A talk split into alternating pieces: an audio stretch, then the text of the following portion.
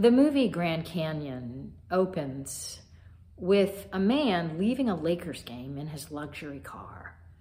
Well, his car breaks down in an unfamiliar neighborhood on a dark street. He calls for a tow truck from a cell phone.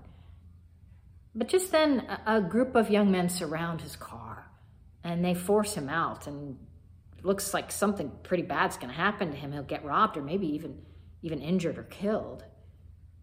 And just then, the tow truck arrives. And out of the tow truck steps a man named Simon. And Simon calmly attaches the car to his tow truck. And then he, he speaks with the young man who seems to be the leader of this group. He says, I've got to ask you for a favor. Let me go my way here. This truck's my responsibility, and now that car's hooked up to it, so it's my responsibility too. Well, the young man reluctantly lets Simon leave with the car and the driver. But before he leaves, Simon has this to say to that young man. He says, The world isn't supposed to work like this. I mean, maybe you don't know that yet. I, am supposed to be able to do my job without having to ask you if I can. That guy is supposed to be able to wait with his car without you ripping him off. Everything is supposed to be different than this. Yeah.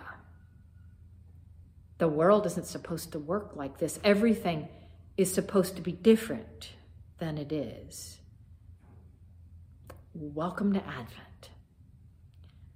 That's how Advent always begins with this honesty about the way things really are in the world um, messy, broken, not the way they are supposed to be. Now, some years that honesty feels like a real mismatch to what's going on in our lives and in the larger culture. I remember well my first Advent as a pastor, and I had grown up with this idea of Advent as a joyful countdown to Christmas, uh, just a preparation for all the good things that, that Christmas brings. And, and then I came face to face with the, the, the text, biblical texts of Advent, and, and especially on this first Sunday, they are apocalyptic and bleak. And there's not a word, not a, not a whisper of getting ready, getting our hearts ready for, for a manger and, and shepherds and, and angels. Now, this year, the bleak honesty of Advent, oh, it's a gift. It's a gift.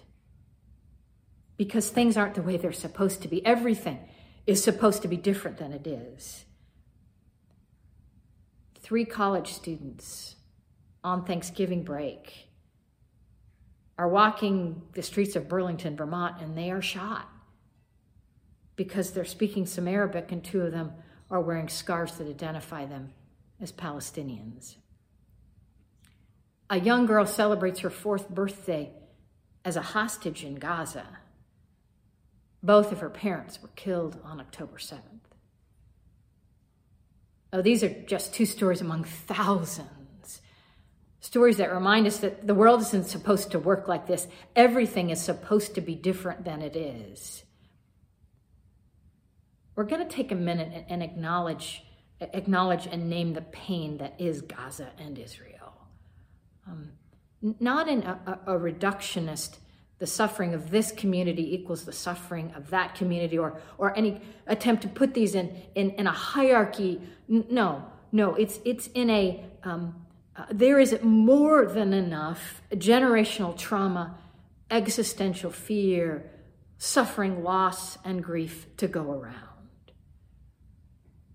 This advent we weep with israelis who lost loved ones on october 7th and we weep with Palestinians who have lost loved ones in the subsequent war.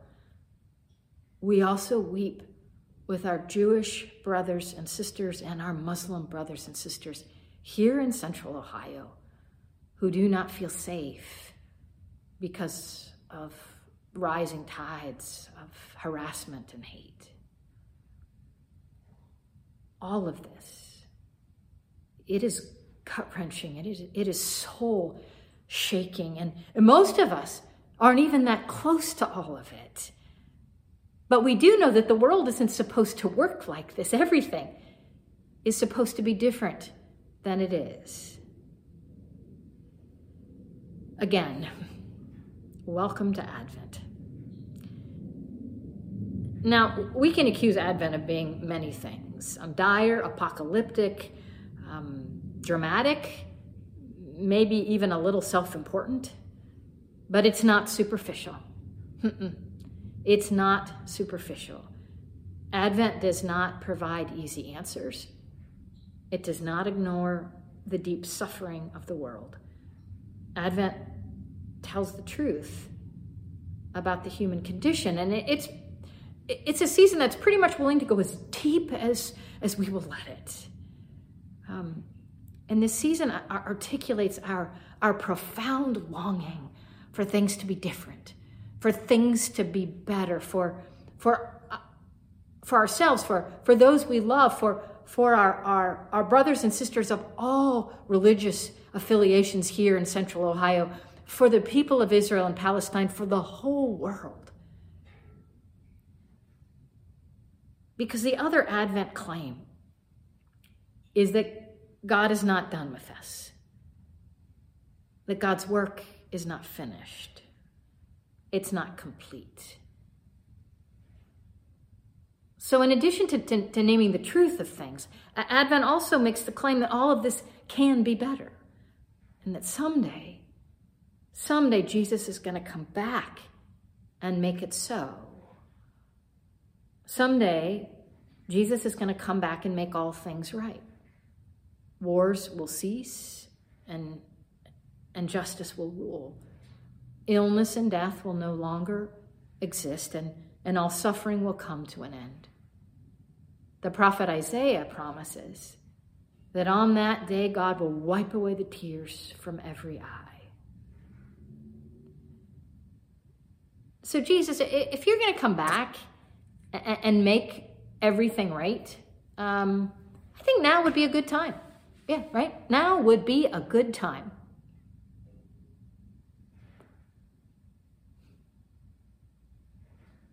But today's text reminds us that it's not ours to know the day and time.